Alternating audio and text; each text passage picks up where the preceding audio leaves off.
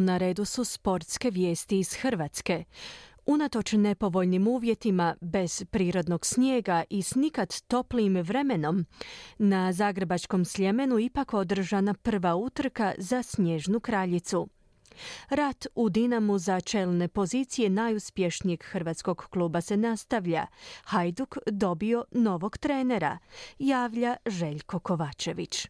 Amerikanka Mikaela Šifrin peti je puta u karijeri postala pobjednicom slaloma za svjetski kup na Sljemenskom crvenom spustu i postala najuspješnijom skijašicom u 19 godina postojanja tog natjecanja, dok je Leona Popović završila utrku na vrlo dobrom desetom mjestu. Šifrin je u dvije vožnje pokazala najbolje skijanje s ukupnim vremenom od 1 minute 36 sekundi i 42 stotinke, uvjeljivo nadmašile sve konkurentice drugoplasiranu Slovakinju Petru Volhovu. Pobjednica je posljednja tri izdanja slaloma za Snow Queen Trophy Amerikanka ostavila za sebe za 76 šest stotinki, a treće plasirana šveđanka Ana Sven Larsson je bila sporija za sekundu i 21 stotinku. Leona Popović je za pobjednicom zaostala 3 sekunde i 2 stotinke. Svojom 81. pobjedom u svjetskom kupu Šifrin je došla na samo jednu pobjedu od rekorderke, njene su narodnjakinje Lindsey Vonn, a pet je bježi legendarni šveđanin Ingemar Stenmark. Šifrin se može izjednačiti svon već u četvrtak kada je na rasporedu drugi ovogodišnji slalom za trofej Snježne kraljice. Pobjedom na Zagrebačkom Sljemenu Šifrin je povećala ukupno vodstvo u svjetskom kupu u kojem ima 975 bodova, na drugom je mjestu Volhova sa 586. Evo što je rekla u prijenosu HRT-a. Danas je bilo tako zabavno skijati i u obje vožnje osjećala sam se sjajno. Mislim da sam dala sve od sebe. Sjajno je, izrazito sam zadovoljna.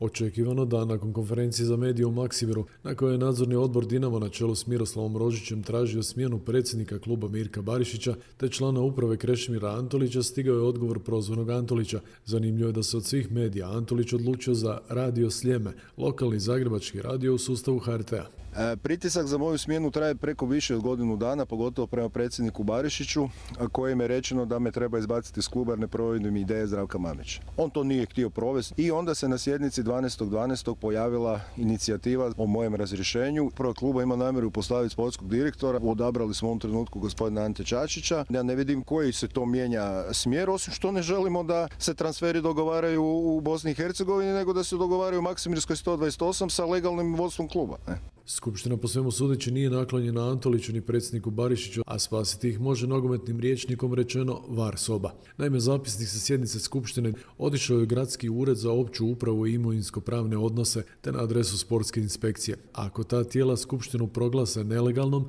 sve odluke donesene na toj Skupštini bit će ništavne. No čak i tada neće biti sve gotovo. U međuvremenu Hajduk ima slađe brige novim trener s predsjednikom Jakobušićem, slaže novu momčad. Novi je trener Ivan Leko, nekadašnji kapetan Hajduka i reprezentativac Hrvatske koji se vratio na polju prvi puta nakon 2005. kada je kao kapetan slavio zadnji naslov prvaka sa splitskim klubom i podigao pehar. Biti trener nije posao, biti trener je, to je moj život, to je moja ljubav, to je, to je emocija, to je strast, to je i evo, jako sam sretan što sam ovdje. Športski pozdrav iz Hrvatske za SBS radio Željko Kovačević.